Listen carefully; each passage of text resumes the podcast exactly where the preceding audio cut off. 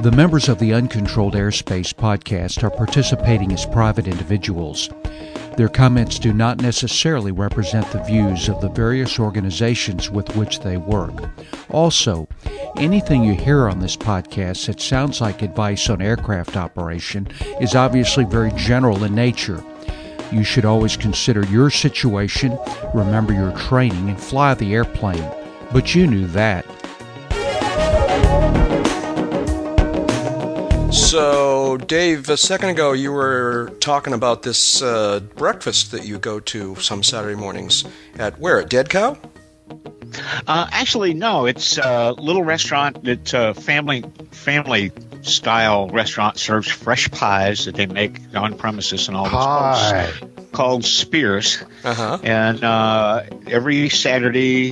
almost every Saturday year-round, there's a little ad hoc gathering of local members of the Commemorative Air Force, the Jayhawk Wing, as they call it. And so a couple of times a month, Annie and I trot over there. It's only about 4 miles or so. And sit down with the gang, have breakfast, shoot the breeze about aviation, whatever else is piquing our interest. There's people there that are mechanics, run airports, fly ferry for a living or used to, are flight instructors or sim instructors or both, engineers. We've got a couple of top-grade aerodynamicists that join the crowd. It just varies from week to week. So that's where we were this morning to start the day off. Bought breakfast for my buddy, the Leprechaun, because he'd done some nice favors for me a few months ago on a pilot report job when we based it out of Dead Cow. And now we're watching it spit freezing precept. Yeah, really. No, but before we move on, I wanted to, is the Leprechaun as much of a character as his name implies? Jeb, have you ever met him? Oh yeah, yeah. I don't know him nearly as well as Dave does, obviously. Do people actually call him? Or I don't want you to out his name. I wouldn't think so to his face. No. Really? Okay, why not? I'm the only one. Uh huh. I made up the nickname for him years ago in doing an airport-based reinvention of "'Twas the Night Before Christmas." Okay, and based the whole thing out at the airport, out of Dead Cow. Okay. So we didn't use anybody by name. We gave everybody made-up names. Okay. And Santa was there, and. Man, I'd have to see if I even have a copy of that still. That's probably 10, 12 years ago. That's blackmail material right there. You could. Oh yeah. I've actually thought about including it in a collection of other short BS stories based on real life and aviation. But now, Jeb, last week you were talking about your buddies at the Tifton FBO. Yeah. Are there any good characters at that airport? Well, there used to be. Actually, speaking of characters, well, now your buddy Lee, is it Lee who I met? Lee. Your mechanic friend? Yeah, hey, yeah. Lee's definitely a character. Very cool guy, but seems like a real airport guy. And yeah, Lee's definitely, he definitely drank the Kool-Aid a long time ago. Lee's definitely one of us. But the guy who stands out most in my memory of characters at the Tifton Airport was, I won't name him. I know the name, but I won't name him. But it was a crop duster who operated from there for years and years and years.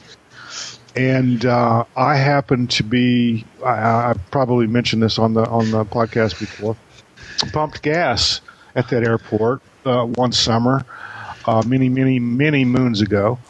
And also, of course, that's where I learned to fly. But I remember distinctly, that one afternoon that summer, one day that summer, I'd gone up with the instructor in a 150, and we'd gone out for a lesson, and we came back. I guess I was post-solo at that point. Came back, and the crop duster standing there kind of tapping his foot and looking at his watch as we taxi in, and we shut down, and he walks up and says, I need a ride over to such and such town. I got to pick up a part for my airplane before I can get back in the air.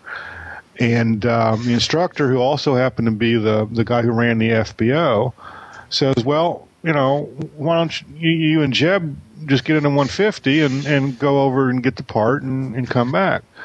And I'm like, oh, yeah, that's going to work well. And I'm sure he was thinking something not only similar but more colorful. Yeah. And but the bottom line is that's what we ended up doing. So we get in this little 150, and he's, as I remember him, he was not an insubstantial individual. We get into 150, and you can hear the gear kind of groan as we taxi out. And we take off, and gee, are those wheel bearings? No, that's the wheels crying. Get off! Get off! That's right.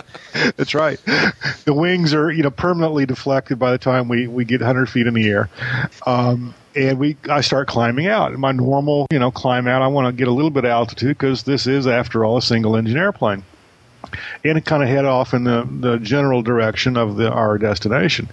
And we're climbing through like 1,500 feet, and he reaches forward and just shoves the nose forward, just pushes on the yoke, shoves the nose down, says, "This is high enough. I get nosebleed about it." That's great.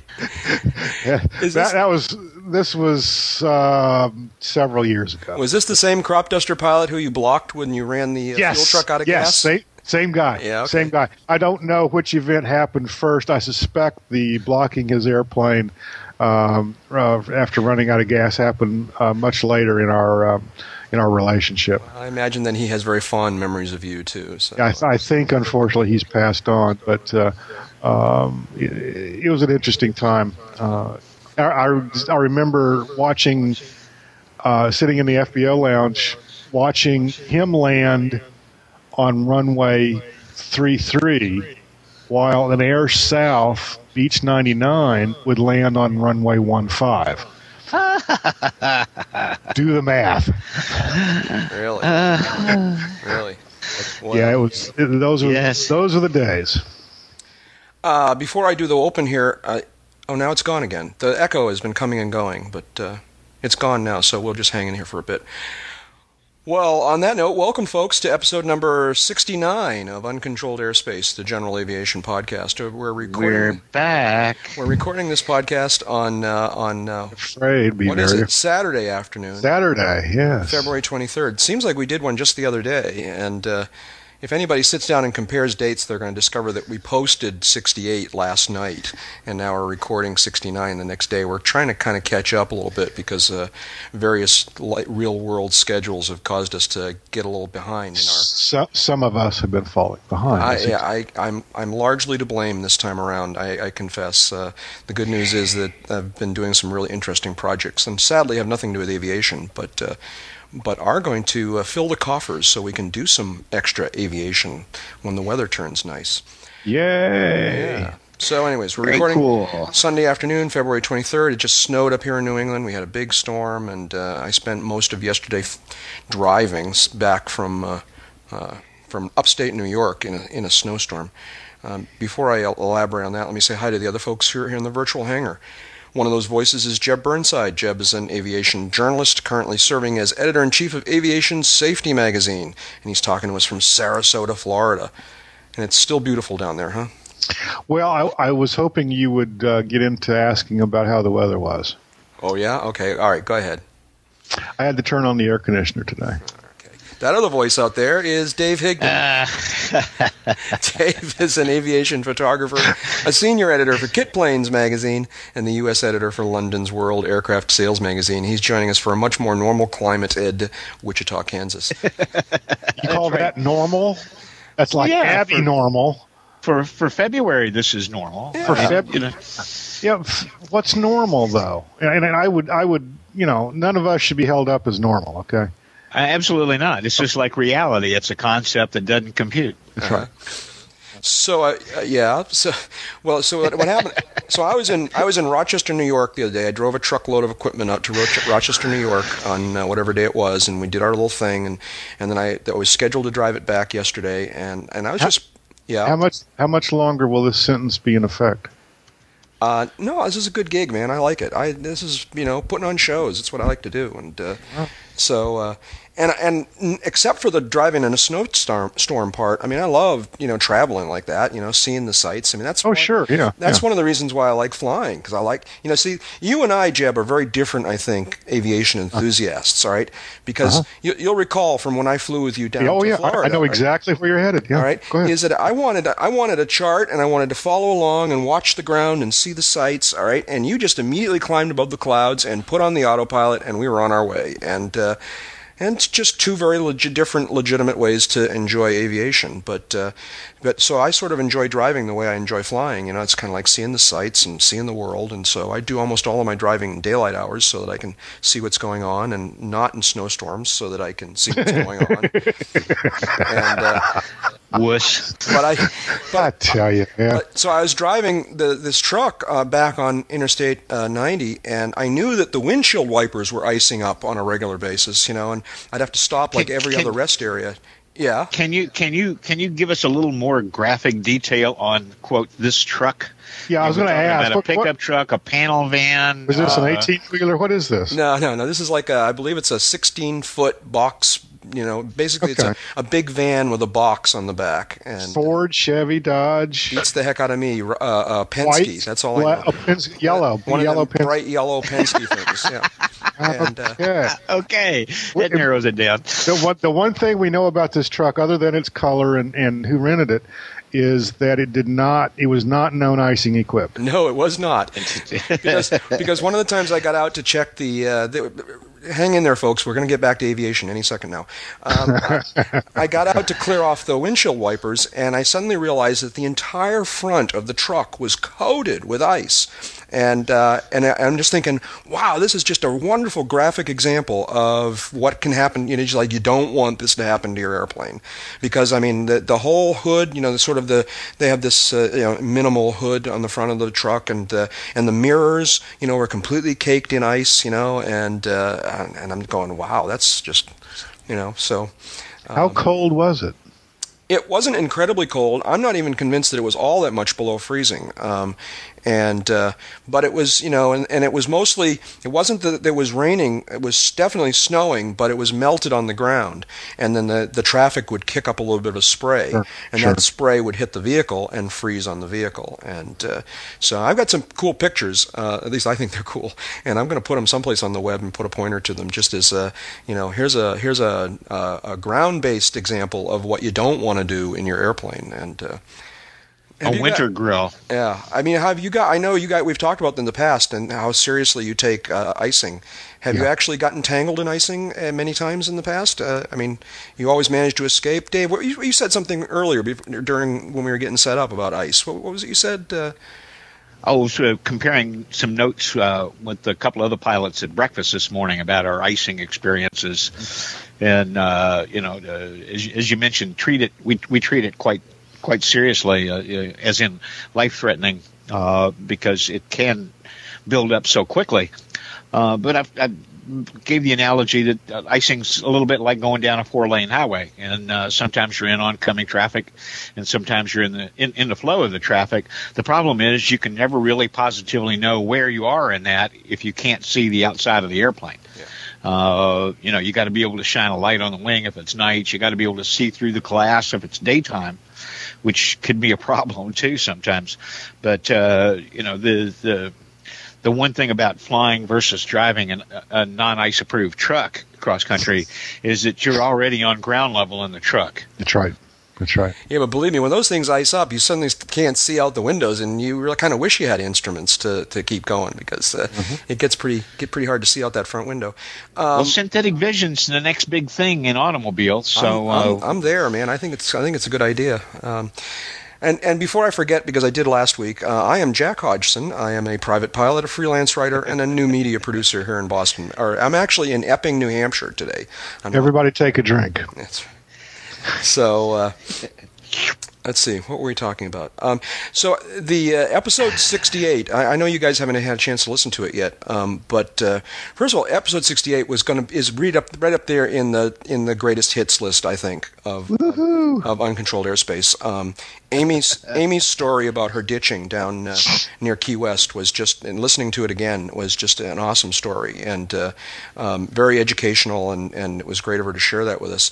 One thing I found interesting about it was that we were kind of giggling a little bit at telling the story. We were almost giddy talking about this, and I was thinking about this and realizing that I think it probably comes out of how seriously we take this kind of scary kind of concept. That as it happens, and not to take anything away from Amy, as it happens, I was on that trip. I wasn't obviously in that Centurion, but on that trip to the Caymans, I had left earlier in the day. With Mike Bush in his 310, and we had landed and checked into our residence, and I believe it was the husband of the woman Amy flew down with. We ran into him in the parking lot, and he's telling us about the ditching, and this is maybe 2 or 3 hours after it occurred. And, you know, that kind of sucked the wind out of a lot of things as far as the frivolity, if you will, of the event. The next morning, Amy, by this time, had kind of thrown in the towel on getting down to the Caymans. But the woman whose name I don't remember, and I apologize profusely, but the woman who was also in the airplane had airlined down or caught a ride with another GA airplane, and she was there the next morning, and she was, as you could imagine, kind of surrounded, literally, by a bunch of pilots saying, darling, you know, what happened and how this happened and what y'all do? Glad to see you. Yeah, welcome to, you know, welcome back to being above sea level, and you know, what can you tell us about this? And Amy, the situation Amy faced was a lot more dire than we described in last week's episode. Really. And that's all I really want to say about it. Well, there was just some great lessons that came out of that. Yes. Not only was it an interesting tale, but she gave us some great tips on briefing your passengers and preparing for overwater flight, and that was great. It went so long, and it was so great that we actually recorded about an hour and 35 minutes worth of podcast. And since I'm on this thing now, trying to keep this thing to under an hour 20, I did more aggressive editing of that episode than any in a long time, and so and now I'm gonna sort of tease our listeners a little bit by telling you guys that I cut the story about how Viagra makes you a better pilot. I cut the story, or I cut me babbling about the Red Sox. That no one's going to miss that. I thought you'd keep that one in hand for sure.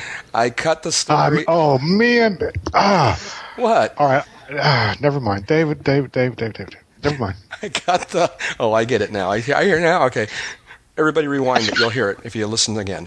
I cut the story about the Iraq DHL plane that got shot down. And that's good, because I made an error in recounting that. Yeah, yes. It was an interesting story on paper, but we didn't really add very much to it, so I cut that.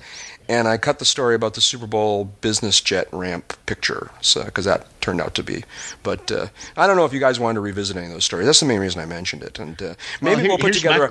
I should do a special version of. I should do we should do outtakes, the deleted scenes, you know, and you know, director's cut. That's right. Yeah, because there's no doubt there's going to be more of that.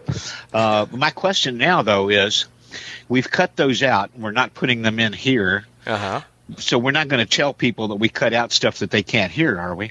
That's just basically what we did. We just told them that we talked about three things last week and we mentioned Viagra for pilots. Well, I know, pardon my phraseology here, but I know that several ears just pricked up. Okay.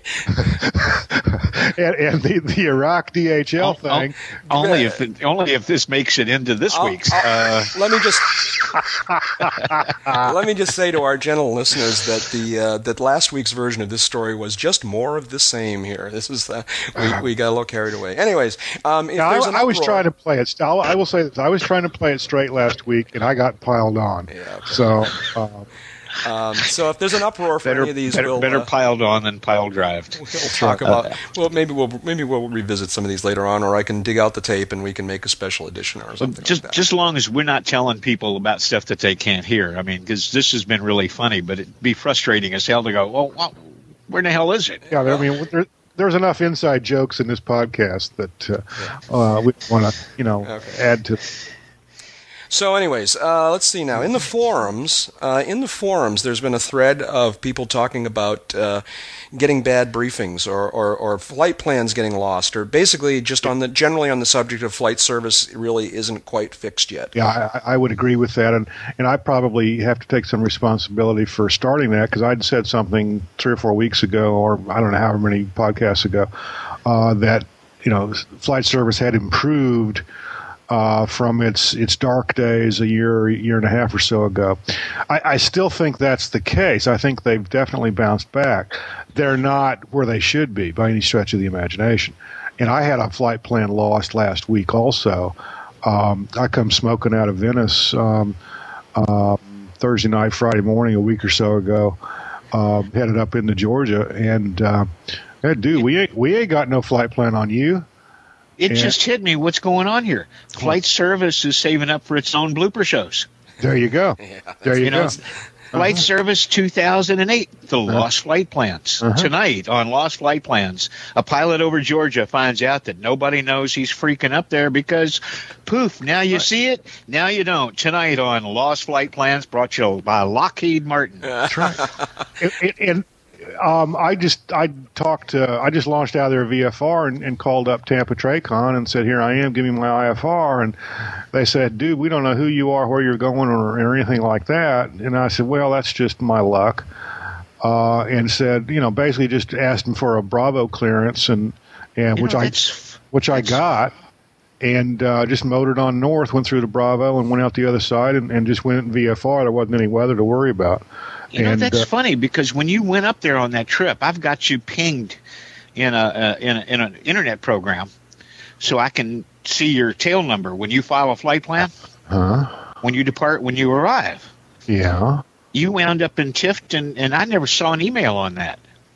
It didn't even make it into the system. Because I went VFR. But you said you filed, and I filed, but they never had the flight plan. TracON, but what I'm saying, I get an email when you file, and it goes in the system. Oh, you get it never got in the system. You get an email when I file. Well, I had filed via voice telephone call with, I believe, the Miami Flight Service Station, and of course there was no record of it, and I went on VFR. The only point I would make is we've kind of come full circle here. Years ago, 10, 15 years ago or so, and I don't remember exactly when DUATS first came out, but I used it a good bit and would file flight plans using it, and the flight plan would be accepted by the DUATS system, but it would never show up at ATC. And I could call flight service, and 99.999 one-hundredths of the time, the flight plan would show up at ATC. Every now and then there might be a hiccup. But in recent years, it's been almost the exact opposite, where the DUATS flight plans will show up, voice filed, or flight service station filed flight plans won't. And that was kind of my wake-up call, I think, last week, whenever it was. That I can't depend on flight service to file my flight plans anymore. I'm just going to have to lug a laptop with me and pray I got Wi-Fi. So I was wondering about that. So that's the workaround. Is well, that's a lot of FBOs nowadays do have a terminal. The whether it's WSI terminal or something like that, where you can use to get weather and file flight plans and things like that. Other FBOs, they may not have that, but they'll generally have Wi-Fi. Or, God forbid, they'll at least have, Plano telephone service. You can dial up with a modem and do this from your laptop. But I'm going to start making other arrangements that I do this electronically via the Internet, because that's really the only way, lately anyway, that seems to be the only way to make sure that the flight plan gets filed. Your laptop still has a modem in it? Yeah. Man, oh man! Do you also store data on a cassette tape recorder? I'm going to come up there and I'm going to throw you out in the snow. Oh boy, the Mac guy bites dog again. I tell you, that's right. The Macintosh doesn't put modems in computers anymore? Not anymore. Who needs a modem? Hey, man? Macintosh doesn't put optical drives in notebooks anymore. Well, no, that's not true across the whole line. I agree. No, but that's coming across the whole line. That new one doesn't have a... You need a modem in your computer so that when you land at East Jibip, and they don't have Wi-Fi in the FBO lobby, you can still get it to DUATS. The famous East Jibip, almost as famous as Ponca City. Dave, any thoughts? But not nearly as noteworthy as West Jibip. But you've not lived until you've been to South Stretch Pants. Dave, anything to add to the flight service thing? Well, I've been sitting here listening to Jeb talk, and it's like this is the first time that I've experienced an instance where somebody I know filed a flight plan that never got into the system.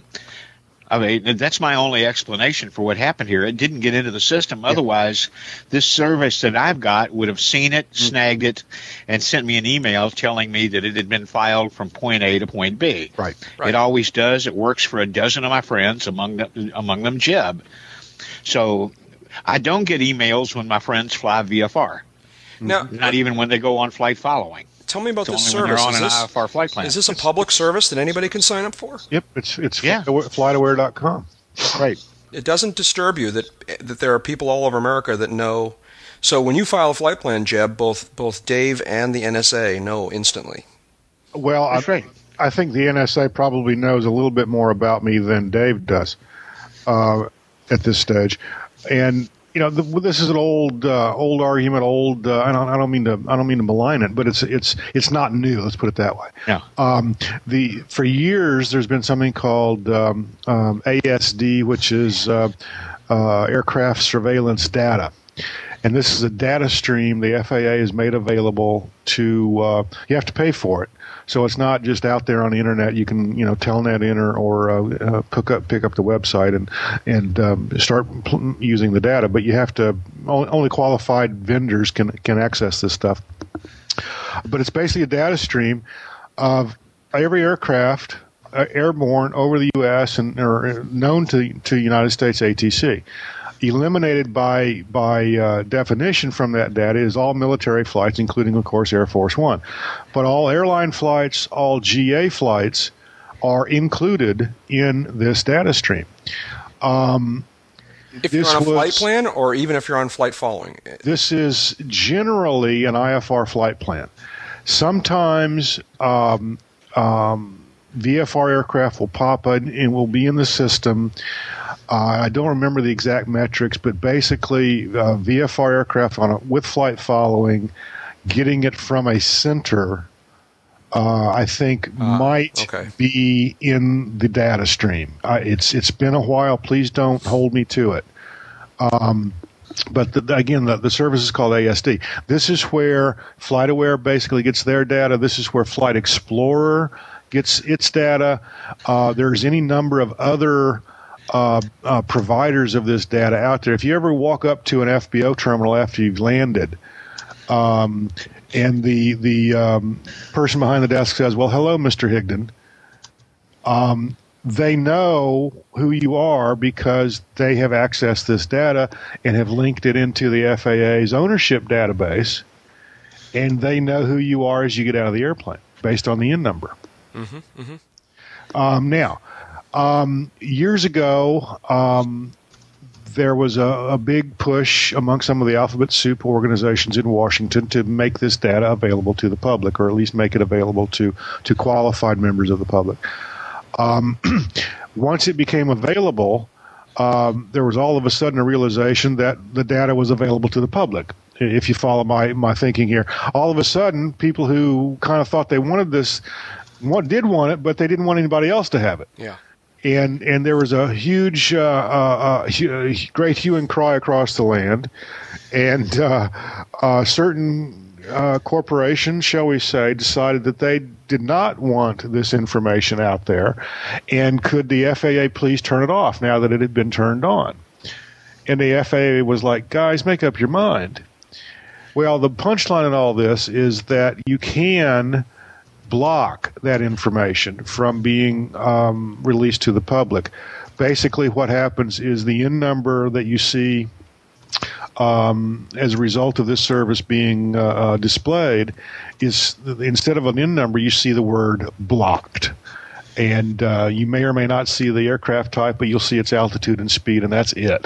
You won't see the N number. There's no way to know which aircraft that is based only on that data. And that's an extra cost service. You now have to – I think NBAA is the only organization offering it. I'm not sure, but they certainly do offer it. They do – it is not free. You have to pay for it. Hmm. So is the information degraded in any other way? Is it like delayed in time or anything like that? There's 15 minutes old, isn't it? Yeah, there's latency involved. I'm not sure if it's 15 minutes, but it could be in some situations. It's the same kind of data, the same basic data stream that you see when you go to an airline website and you say, well, where's grandmama's airplane? Is it going to be on time? And you look and you say, okay, it's airborne and the ETA is such and such. Same basic data stream. Uh-huh. Flight Explorer, not to give them a plug, but it is a fairly neat little application. Back in the old days, AvWeb had a deal with Flight Explorer to make available at a reduced rate the client software for that service, and you could do all kinds of neat stuff with it. It was a great learning tool, a great training aid, especially for much better feel for how the ATC system worked. There were some neat tricks you could do with it. If you had the high-end product, you could overlay weather, and you could watch flights go around and through weather in real time, near real time. You could store the data and play it back at varying speeds, and what was cool about that is you dial up the Memphis sector or Louisville sectors and store the data and then play it back real fast. And it's like ants scurrying to an anthill when FedEx goes into Memphis and UPS goes into Louisville. Yeah. And then, then they kind of separate out, a couple hours later, and it's like an explosion, all these airplanes going out in different directions. So it's really kind of cool. I think there's a YouTube video on there is a YouTube video. I know of Memphis. I've seen other YouTube videos of various airspace segments where people are going around weather, for example. It's really kind of neat. Yeah, cool. Yeah. Well, speaking of, so the technology and everything, somebody posted, probably Dave, posted a story about the how do you say this, WAAS, W-A-A-S system? I call it WAAS. Okay, the WAAS system. And there was a story recently talking about, just kind of, I guess, I'm not sure if there was any particular milestone reached. They reached the 1,000th approach that had been installed. 1,000, yeah, LPV approaches that depend on WAAS. LPV is lateral precision with vertical guidance, and it is virtually and literally equal to ILS. Except you don't have to have $1 million ILS and the expense of installing and sighting it to make it work. You just need a WAAS-enabled GPS. Cat 1 ILS. Cat 1 ILS, sure. That's almost all we ever talk about here. Right. So what's the significance of this story, other than these are cheaper approaches? I mean, just a milestone. Yeah. Just a milestone. The fact that it's taken them less than 3.5 years to go from doing 0 a year to doing well over 300 of these new approaches a year. And when you think about the huge number of airport ends available, so let's say I don't know the number of airport inns available, but at a minimum, it'd have to be 11,000, 12,000, since assuming, you know, that 5,000 some odd airports each only had one runway. But you can do a precision approach, a precision quality approach to both ends of the same runway without any ground-based equipment and only the $50,000 or so expense of creating and publishing that one approach the first time, as opposed to the huge expense of buying an ILS, installing it, sighting it, tuning it in, then the ongoing maintenance of keeping it running. And this is all just satellite-based with a WAAS-enabled GPS. It's a great revolution. It means that thousands of airports that would never qualify or be able to afford an ILS can get an ILS level approach. They may need to put in some extra lighting or some extra marking to qualify to get an LPV. Cut down some trees. Might maybe cut down some trees. That's correct. But this is, you know, this is actually the emergence of some real benefits to GPS coming into the system, aside from the, you know, the incremental benefit of being able to go direct. Mm-hmm. There have been GPS approaches for years. They were seldom much more than slight improvements in minima over existing non-precision approaches at the airports where they already existed. WAAS is, you know, just a whole new ballgame. Yeah. Now, so congratulations to the FAA for actually, you know, moving this ball down the field pretty smartly. Now, from reading this story, this article, we're looking at a story on the AOPA.org website.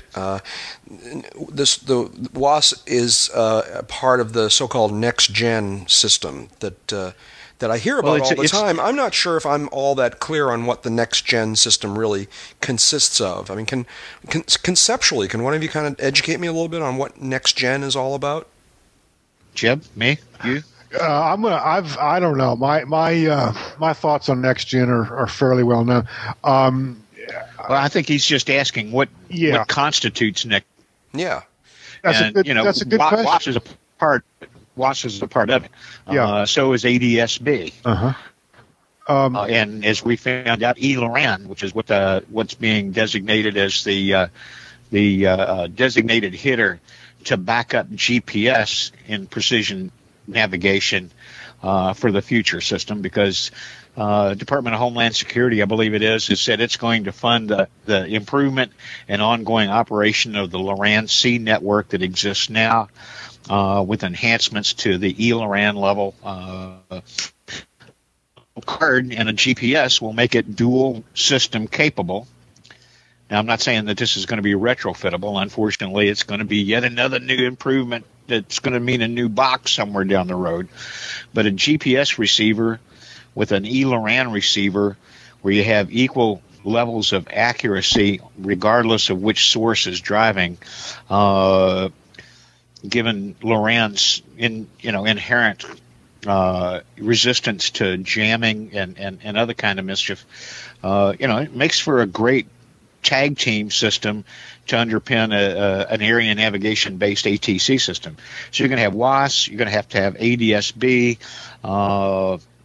It's going to be new procedures for the FAA, or else none of this will generate any gains in the airspace. It's also going to mean some new services in the cockpit that's going to be part of NextGen, some of which we already have samples of. But most of all, then NextGen has got to, somewhere along the way, also spur along new runway ends, because with that new runway ends, you can stuff all the traffic you want to into the system with all that available airspace that could be freed up with NextGen. But if you got no place to put it, it does no bloody good. Mm-hmm. Mm-hmm. And Jeb, you're not ready to buy it all yet. We have GPS, we have WAAS, yep. we have some flavors of ADS-B already, and basically NextGen would make make the air traffic control system much more dependent on ADS-B as a surveillance system. In other words, surveillance, I don't mean wiretapping. I mean what is done with radar nowadays through by radar ATC. And a transponder. Right. And in a bargain, the number of radar sites would be reduced around the country, saving, and the number of controllers, not coincidentally, would be reduced. There would be a lot more ground-based and air-based computations being done for routing changes, for collision avoidance and sequencing than is being done now. A lot of this would be done airborne as opposed to controllers, kind of eyeballing something and throwing some windage at it and saying turn left or turn right and slow down or whatever. My frustration and concern about NextGen basically stems from the FAA's historical, categorical inability to manage any project of this kind, as it has proven time and time again since I've been watching, and I have no confidence whatsoever that they're going to be able to do it again, that they're going to be able to pull a rabbit out of the hat. And there's a lot of money involved. There's a lot of money going to contractors already. That are, in my mind, just kind of being poured down a rat hole here. I'd like to be wrong. I'd like to be proven wrong. I've certainly been wrong before, and this might be the second time. But I just don't think that what the FAA has in mind here is in the best interests of users. Well, it's definitely geared, what the FAA has in mind is represented by their notice of proposed rulemaking for Phase 1 of the movement to ADS-B and NextGen. There's nothing in that puppy for the customer. Right. Well, except the side benefit of working in a system that may have some incremental gains in it at the ATC operation level. There's no benefits in this. You won't be able to drop your current transponder. That's right. Still mode C or mode S. And if you want some of these services, you can already get some of them with mode S. Not all the radars can go away because they're going to need some of them for backup and some of them for extra capacity, they say. Sure. They're only requiring ADS-B out, as it's called, which is position reporting like a transponder does, except without the radar involved. Right. And for pilots to gain anything out of this in the cockpit, they have to have ADS-B in, which delivers all this available information to their multifunction display. And of course, nothing in the rule proposal says you can't choose to go with ADS-B in. And right now, I'm not seeing a lot of the ADS-B hardware sold as out only. Yeah.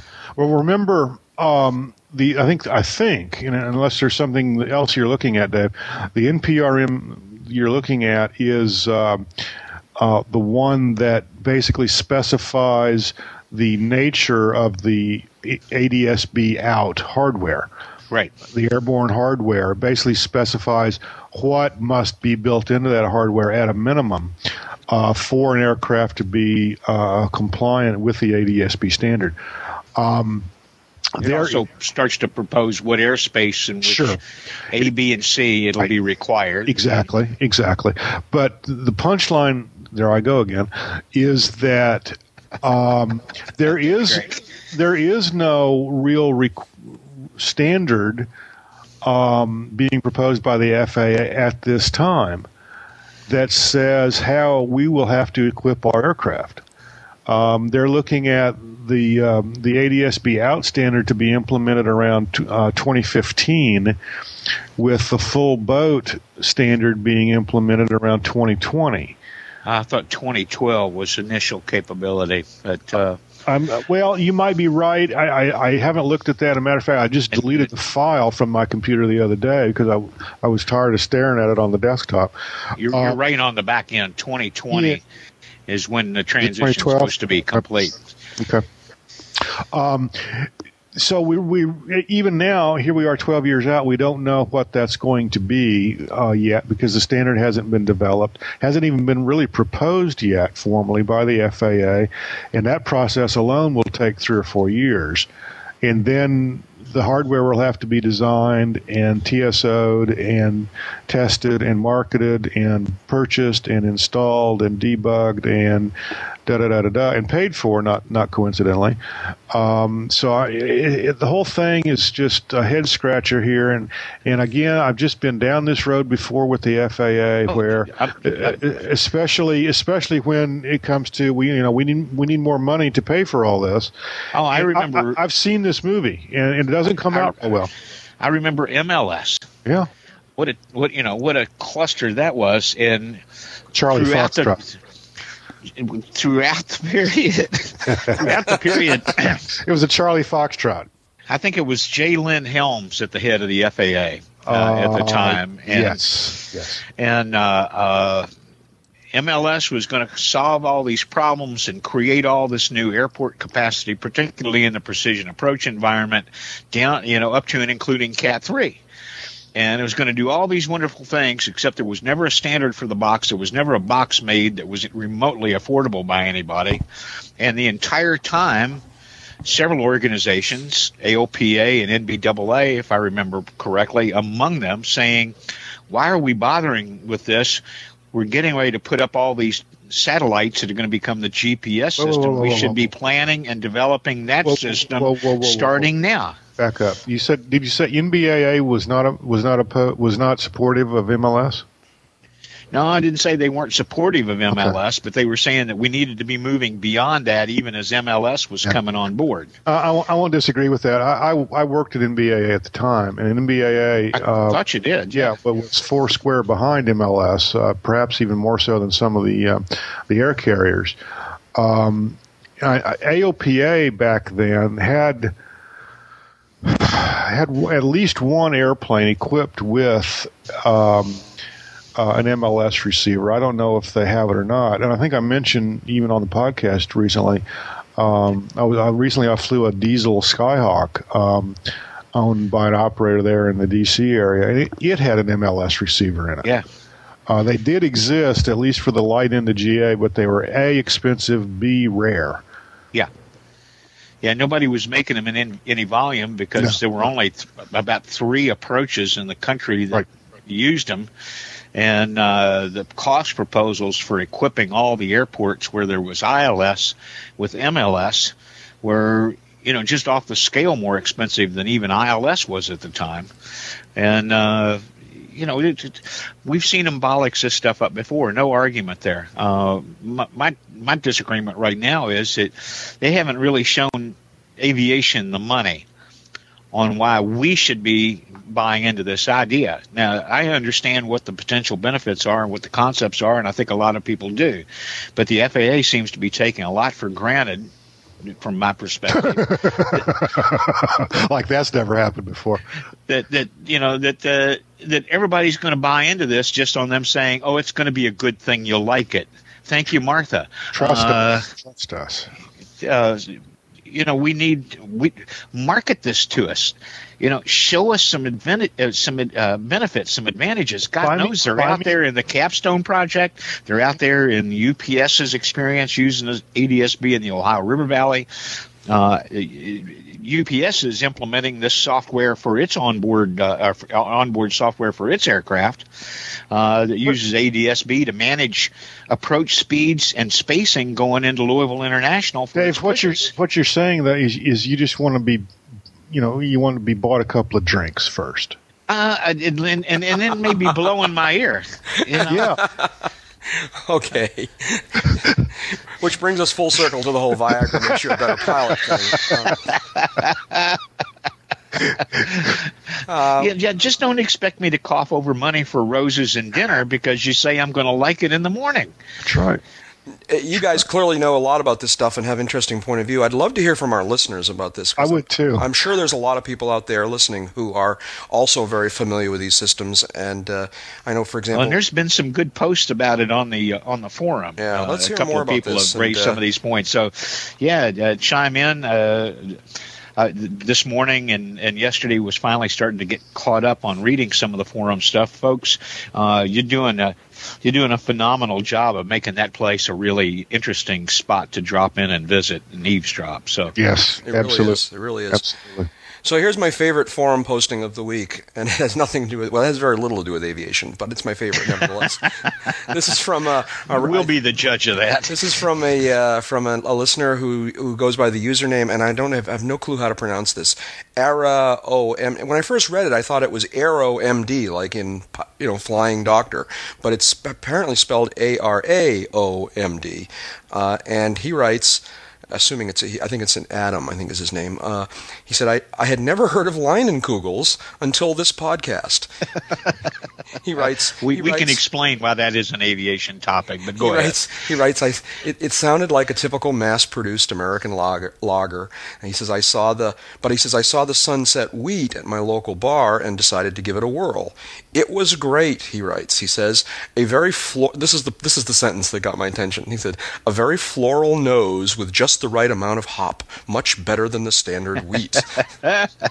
Come on in, the water's fine. Absolutely. He says, I usually listen to the podcast while I'm driving, so I won't be able to join in the beverages while listening to the podcast. And he made a little sad face on the screen. So apparently we're I just like what it tastes like, but yeah. Apparently it has a very floral nose and just the right amount of hop. That's the sunset. That's the sunset wheat. Yeah. I'm in it for the buzz, Yeah. They make a red. They make a creamy dark lager. They make a berry weiss that I find that people that think beer is bitter like better than wine coolers because it's a little on the sweet side. Yes, yeah. Liney's a little bit like Sam Adams in the regard that it's a small operation with a big product line, and it's rare that you'll see more than 6 or so of the Liney's versions in a liquor store, let alone a bar. But in truth, I think they make upwards of 20. Yeah. Yeah. And it's very seasonal also. Some of them are, yeah. Some of them are. And the reason that this is a perfect aviation story is because, a lot of us got our introduction to Liney's in different varieties by going to Wisconsin for, something called Oshkosh, and got our exposure up there and carried the word back home and came home from Oshkosh one year, and 2 weeks later, Liney started showing up in my liquor store. Well, come to find out, one of the distributors that deals with them had been to Oshkosh and had this stuff served to him as some kind of party and said, well, we got to get our hands on this. Aviation people spread the word.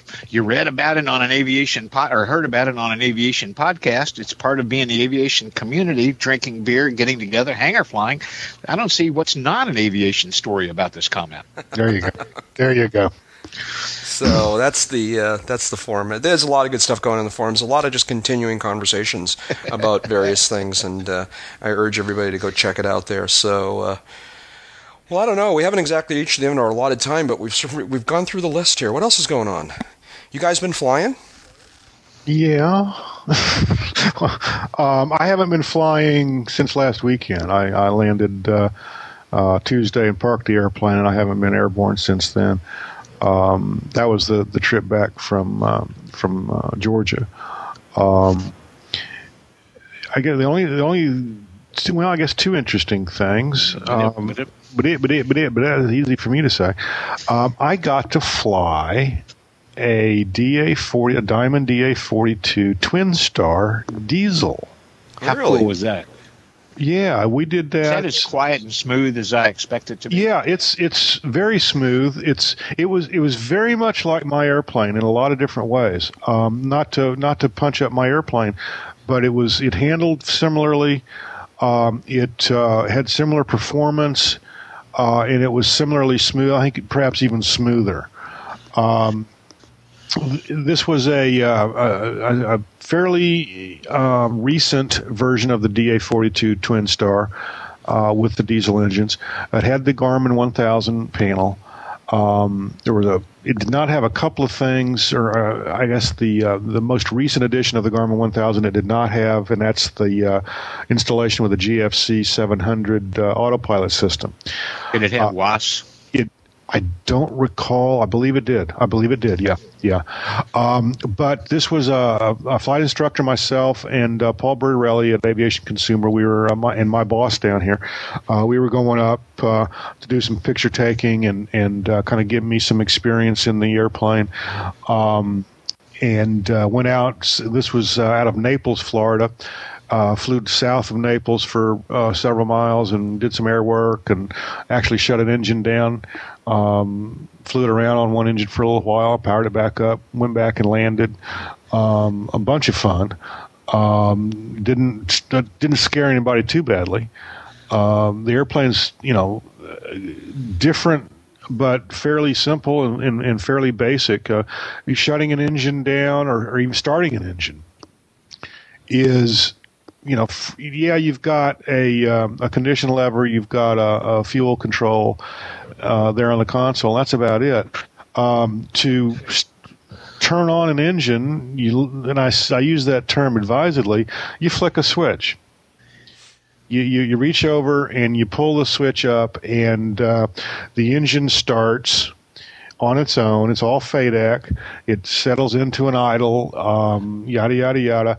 When you shut it down, you reach over, flick the switch down, and the engine spools down. The prop goes to feather, and it's really cool to watch this. Mm-hmm. The prop goes to feather, and you're sitting there saying, "Wow, that's pretty slick." And in this case, we had the engine we feathered had that just pulled back to idle and had the other one pumped up, and it was anybody who's flown a twin would know what I'm talking about. Flown a twin and done any single engine work in it, I should say, would know what I'm talking about when I say the performance acceleration when the prop went into feather as opposed to just sitting out there idling was fairly significant. Things I didn't like about it, I need like 3 or 4 days or months, I guess maybe would be better, of Garmin 1000 work.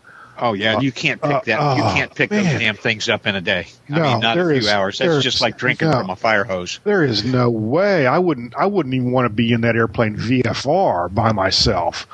With a brand new in a brand new G1000 airplane by myself the first few hours.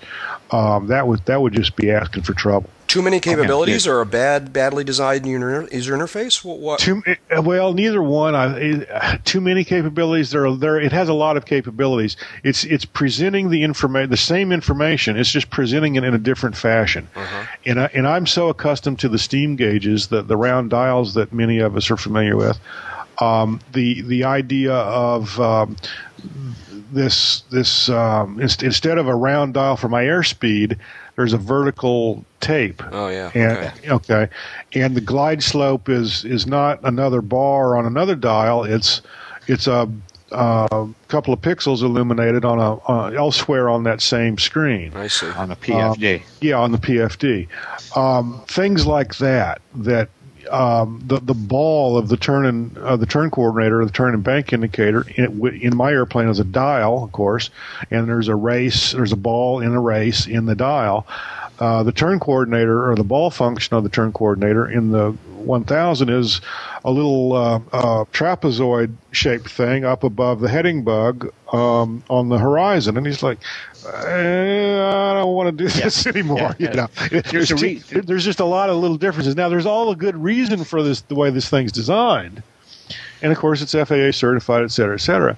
But it is so completely different and sufficiently different from what I'm accustomed to that it was like, the drool was just running out of my mouth. Right. And I was just kind of comatose or catatonic after this ride. I just finished a piece for Avionics News about the safety aspects of technically advanced aircraft and glass panel aircraft. Right. which are kind of 2 degrees of the same thing. And, you know, one of the things that came up in my research on the story was the high degree of capability built into some of these things. If you get just a primary flight display, for example, there's really almost nothing to managing it. Right. It does all the stuff that the 6-pack steam gauges did without you having to mess around with controlling it all, you know, to any great extent. Maybe you push a couple of buttons to plug in the right nav unit, but maybe they're elsewhere. But that's about it. Multifunction displays. Generally pretty simple to operate, to decide, you know, what you want to show, whether you want to show this kind of screen or that kind of screen, what hazard displays you might be running, and that's the end of it. Mm-hmm. But when you start to combine PFDs and autopilots, nav indicators, all the 6-pack stuff with avionics management, engine monitoring, and all the architecture it takes to manage that, yeah, then you've got a compounding of complexities, because now you're throwing in all your your nav, your comm, your GPS controls into the same boxes, and it just gets overwhelming. So Cessna, for example, has some special simulators in Independence. And I believe it's a 3-day class for customers that are buying G1000-equipped airplanes. Now, you know, that goes all the way down to the 172.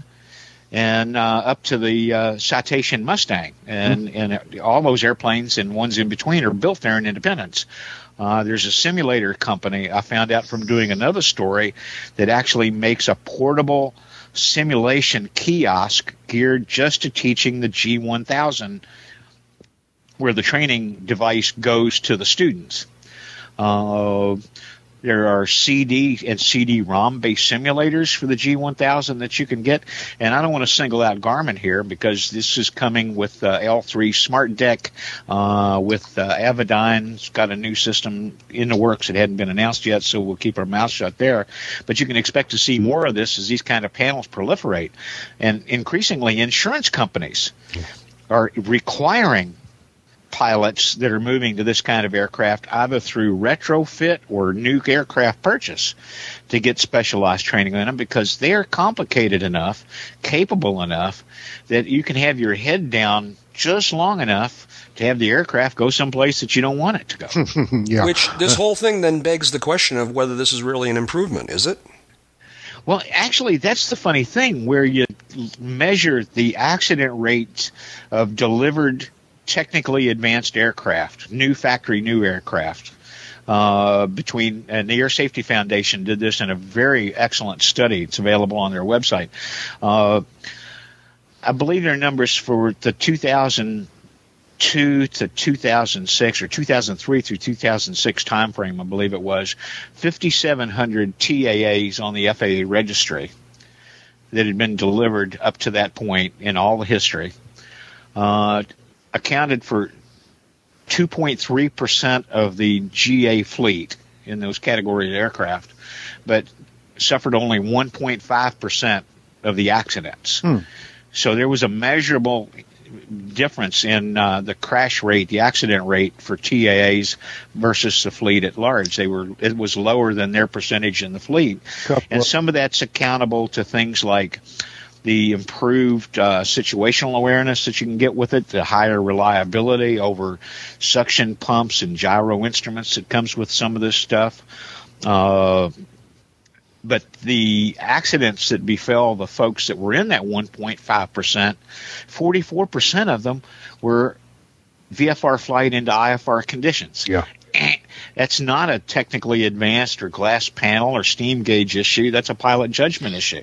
Well, so TAAs are not a panacea. 2 points. One, going back a little bit, if you look up the definition of TAA, basically you're looking at a GPS-driven moving map connected to an autopilot installed in an airplane. My airplane, yep, having been manufactured in 1966, meets that definition. So there might be a little apples and oranges issue here with respect to the numbers that someone's crunching and how they're counting. Secondly, I understand and I agree with on one level the concept that a VFR into IFR situation is really a pilot error situation. On another level, however, I disagree with that. And I'm not picking on any airframes or any brand names or anything like that. But you got an airplane that has an MFD unit, a PFD unit, has all these nice bells and whistles, has maybe TKSD icing. You have all these nice bells and whistles in this airplane, the moving maps, the autopilots, the thing will climb and descend and turn and hold and do everything except unnatural sex acts. And the pilot, you're just not talking to it right. You're just not stroking it right. That's right. And the pilot gets overconfident. Take a drink. The pilot gets overconfident and perhaps not overconfident in his abilities. He might well know what his abilities are, but he's overconfident in the airplane's abilities. He's overconfident the airplane will get him out of something that he might not should be in.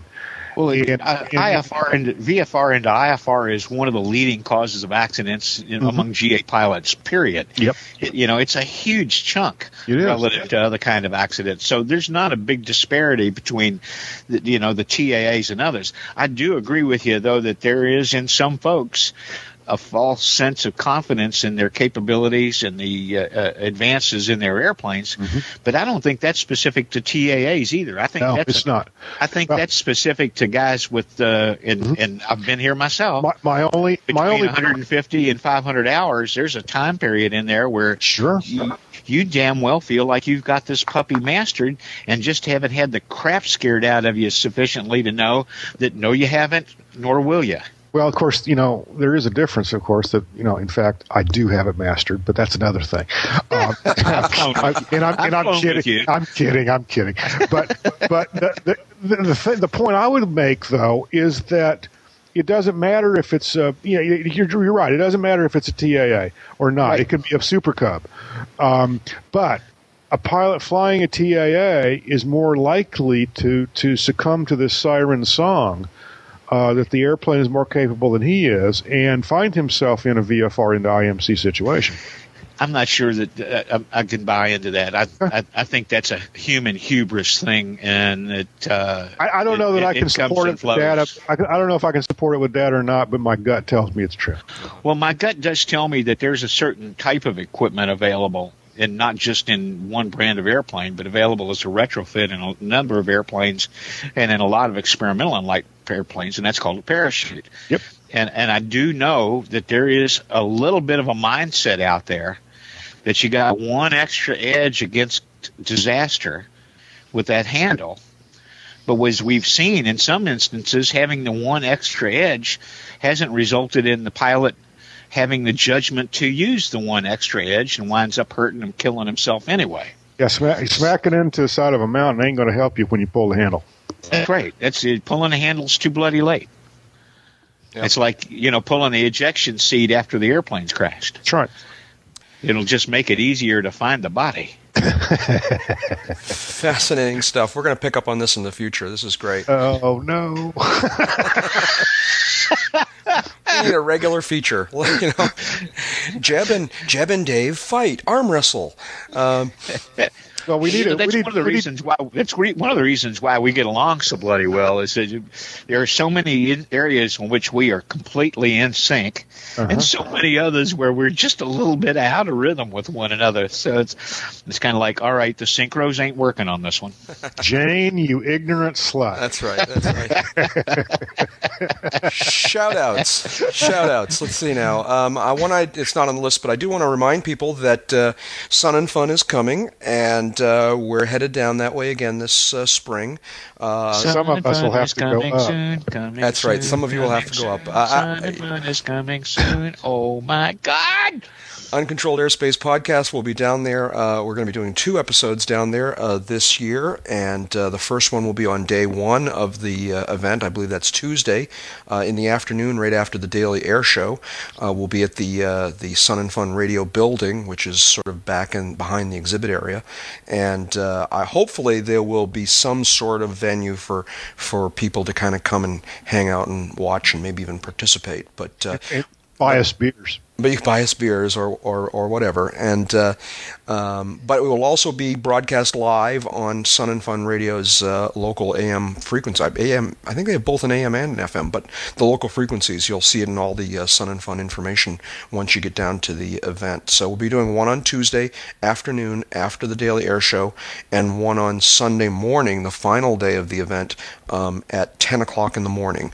And we'll be doing about an hour and a half, maybe 2 hours worth of content, and just talking about the event and how much fun we're having, and many of us will be enjoying the beautiful weather, and it's going to be a lot of fun. So we hope people will come by. There's a lot of discussion on the forums about people who are planning to be down there, and there's talk about the Grouper Fingers restaurant being reopened in time for Sun and Fun. So that's right. something to look at. Oh, it would be great if Tony's was open again. Yeah. So there's sort of the beginnings of a plan to try and put together some sort of uncontrolled airspace meetup above and beyond the episodes where we gather and just kind of, I don't know, maybe at a restaurant or a watering hole or something like that, and meet some of the listeners who are in that area or are going to be at Sun and Fun. So that's coming up. I guess it's about 6 weeks out, and there'll be a lot more detail as we get closer, but mark your calendars. And if you aren't already going to Sun and Fun, think about it, because it's you know, it's a great show. It's a great show. It's a lot of fun, event. And it's a lot of fun.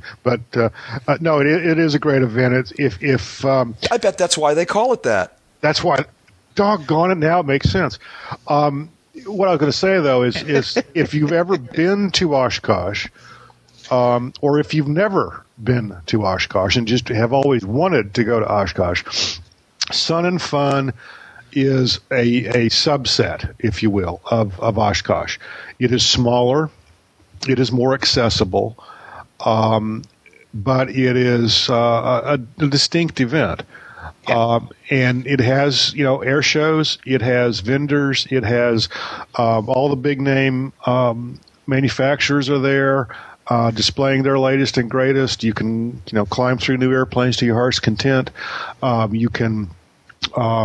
talk to vendors, talk to manufacturers of the latest avionics, the latest instrumentation, whatever you need, you can find it at Sun and Fun in a much more accessible, more compact version of Oshkosh.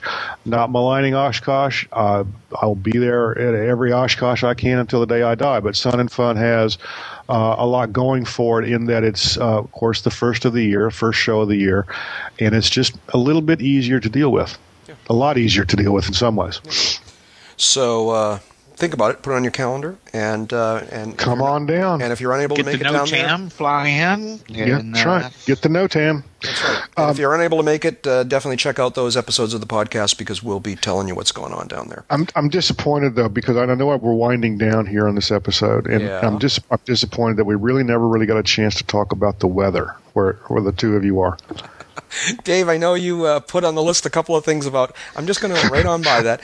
A couple of speaking of Oshkosh. Couple of news items about Oshkosh. Pre-planning for Oshkosh. Dave, you want to talk about these? Oh, just a couple of quickies. The Spirit of Aviation video that's on the Oshkosh on the EAA website. EAA.org. It's 17 minutes. It really does. It really jerked my chain good. Made me homesick to be at Oshkosh. And when I come home from Oshkosh, all I can remember is that I've worked myself through a blur. And then I get to look back on it in retrospect as people ask me about it. Looking at the video, the 17 minutes that was carved out of past shows, was like a. Damn, I remember those days. So that's worth a look at. And if you are planning on going this year and you'd like to spread out some of your spending on it, EAA is for the first time offering tickets of weekly and daily passes for sale on a advanced ticketing site. That you'll find the link on the Uncontrolled Airspace.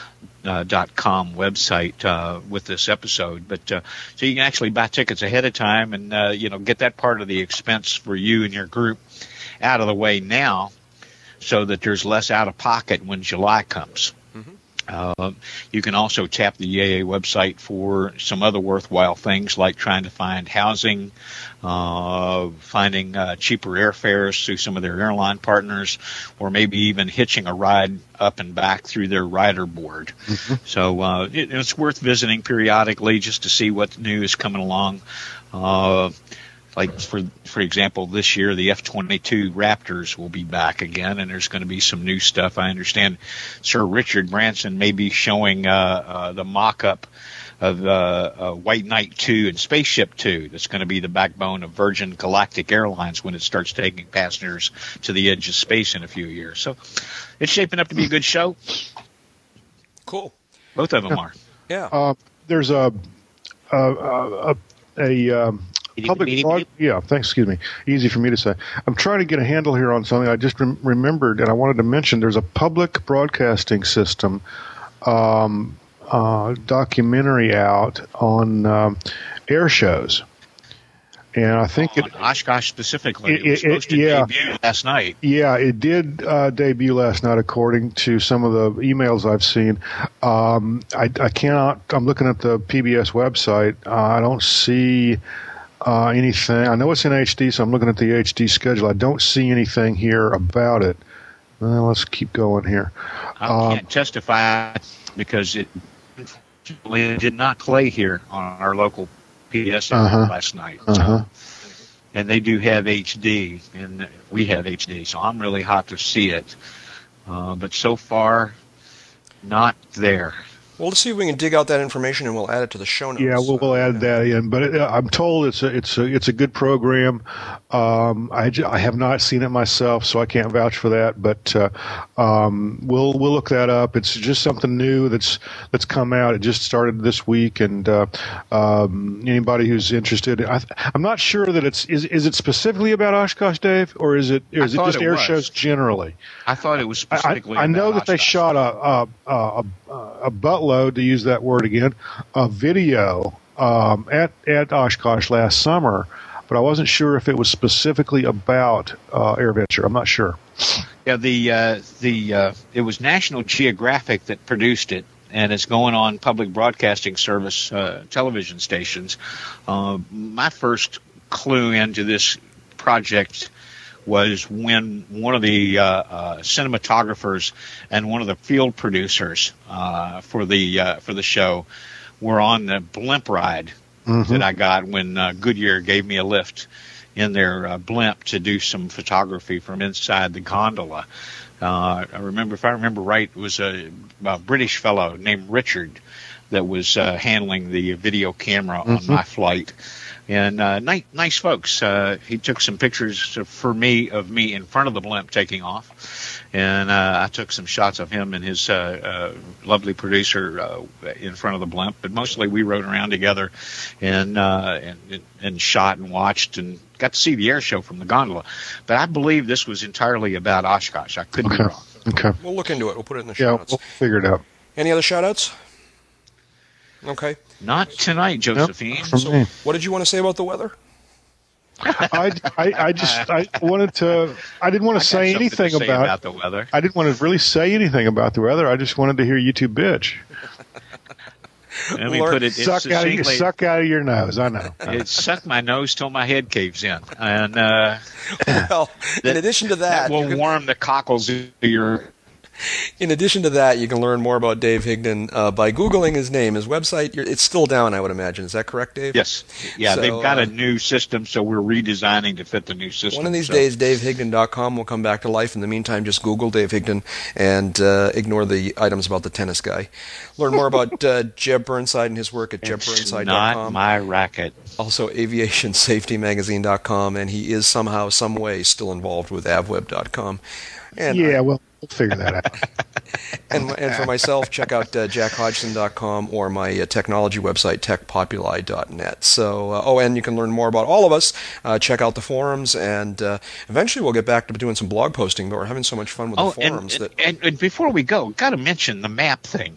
The map thing is really cool. Yeah. And those of you that have posted the map thing, you know, and your comments and your locations. Just love it to death. Thanks so much. Keep it coming. At some point, I'm going to figure out how to do that for myself. And it kind of gave me a little inspiration, and we're going to talk about another little project, something like this, offline. Okay.